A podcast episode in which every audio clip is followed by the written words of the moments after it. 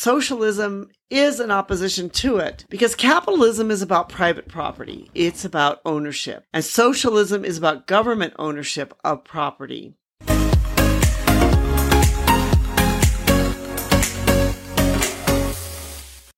Hi, this is Anita from the Dusty Road Podcast, which is all about living your life as a global citizen. Today, I want to talk a little bit about socialism. I have spent a good part of my adult life living in communist or socialist countries, so I feel I kind of understand a little bit about socialism and what socialism is about. It seems like recently in the United States, there's been a lot of talk about socialism, what exactly socialism means.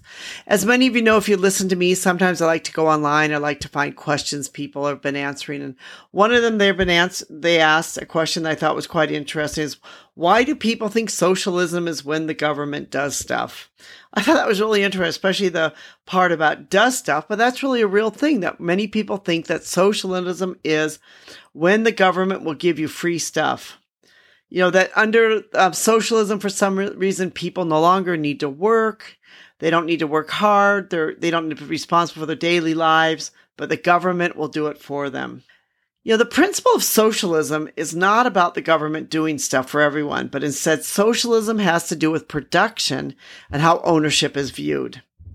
Socialism is defined as a populist economic and political system based on public ownership, also known as collective or common ownership of the means of production. That means includes the machinery, tools, and factories used to produce goods that aim to directly satisfy human needs. So there's a lot of misconception that socialism is just, you know, about the government programs help you pay for things and has, but it's really not. It's about how production and ownership are economically viewed. All governments do things to help people. Even the United States does. We have a lot of government programs there to help people, but these programs are not considered pure socialism. Things like the police, fire departments, infrastructure, public schools, and Medicare are government programs, not socialist programs. For it to be a socialist program, it'd have to be tied to production and the ownership of production to the state or the government. But instead, the government programs such as the police, fire department, infrastructure, and public schools are all considered to be for the public good. In simple terms, pure socialism, that's what we're going to talk about a bit now, is pure socialism is about where property and the means of production are owned in common, usually by the state or the government. So here are some basic facts about socialism, some basic points about it to be able to remember about socialism. First of all, is public ownership. At the core of socialism is the public, not private ownership or control of property and resources. So this really becomes at the control of socialism. It's about it's about the government or you know the public or the state owns the property, not the individual. The individuals do not work in isolation. One of the core socialist views is that individuals do not live or work in isolation, but they live to be able to cooperate. So in other words, it's all about collaborating together, working together and, and working, um, not in isolation, but in working together.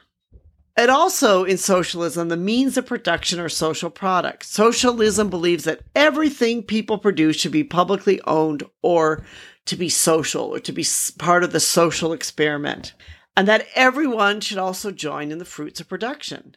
That all the production is social, that everyone who contributes to the production is entitled to share in it.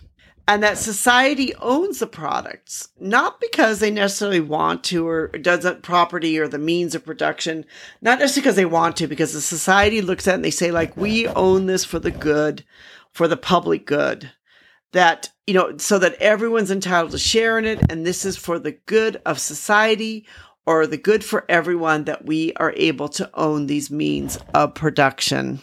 You know um so really this is about the socialism is owning the property to benefit its citizens socialism is an opposition to capitalism. You know, and this is a, a, key point to remember that socialism is an opposition to it because capitalism is about private property. It's about ownership. And socialism is about government ownership of property.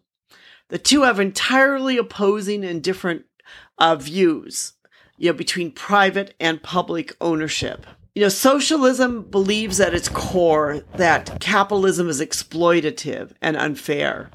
They believe that capitalism is unfair and exploitative because the concentrations of wealth and power are in the hands of a relatively few people who can succeed in the free market system of intense competition. Socialism believes that wealth leads to power and unfair dominance in society.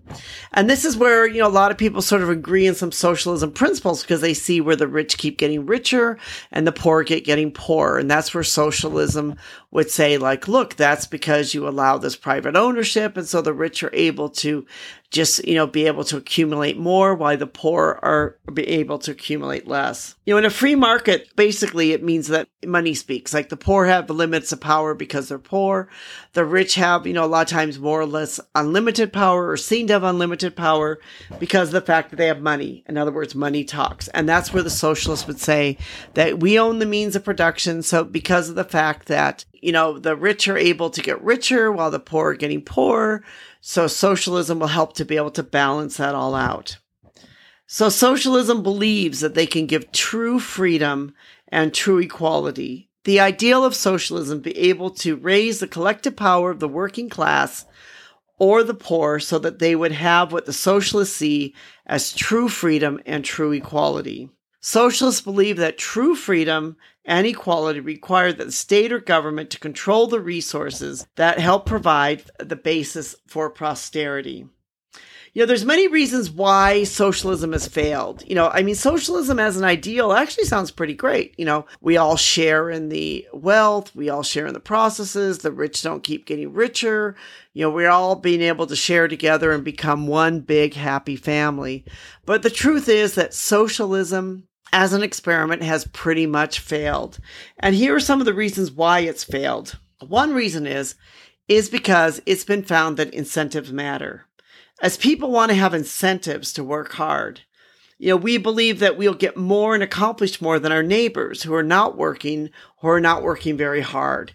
And this really is you know, one of the big failures of socialism. In fact, in China, years ago when I lived in China, when China was pretty communist and everyone had a job, whether you worked or not, I could tell you there were a lot of people that just didn't work. It was lunchtime. They were not going to get up and work. And now when suddenly it's based upon incentive and the harder you work, the more you can get, the Chinese are really, really hard workers. You know, socialism is found to not be sustainable. It's not sustainable the long term as it does not inspire individuals to kind of work hard and for society you know it also you know doesn't help with creativity because there's you know why would you really be creative or why would you give your invention to the state if you're not going to gain much out of it? There's no incentive for you to be able to do that. You know your your incentive is you just go home you work the hours you need to work and then you go home and you don't really do anything else. I mean why if you're going to work earn the same amount as your neighbor who's hardly working, what's your incentive to work hard or what's your incentive to create or what's your incentive to innovate? It's not there. You know, socialism ignores market prices. Socialism does not believe in market prices. It, you know, believes that the price can be too high or low. So socialism does not care about the cost or the productivity. So, you know, that's why a lot of the socialist factories have failed because basically they're inefficient. Socialism does not look at efficiency at all you know, that's why a lot of times in socialism, they tend to overhire because everyone needs to have a job. So everyone can have a job, which means that you could go into an office that, you know, and you might find five people there and only one person is really working, or maybe nobody's really working. People are there, you know, outright reading the newspaper. Yes, they have a job and they, yes, they show up at work, but they have no work to do. And the other reason is people like private ownership. Socialism may sound great to many people, but in reality, people like to have their private ownership.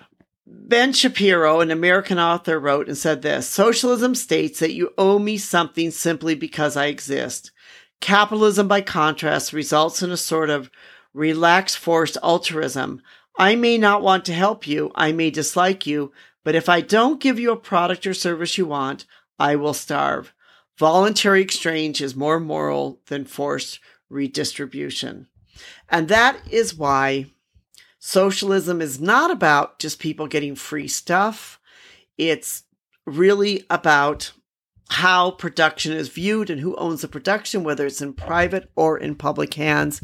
And that is also why socialism has failed around the world. This is Anita from the Dusty Roads podcast. We hope you've enjoyed our podcast. Please consider subscribing to our channel. We'd love to have you be part of our community and thank you so much for listening.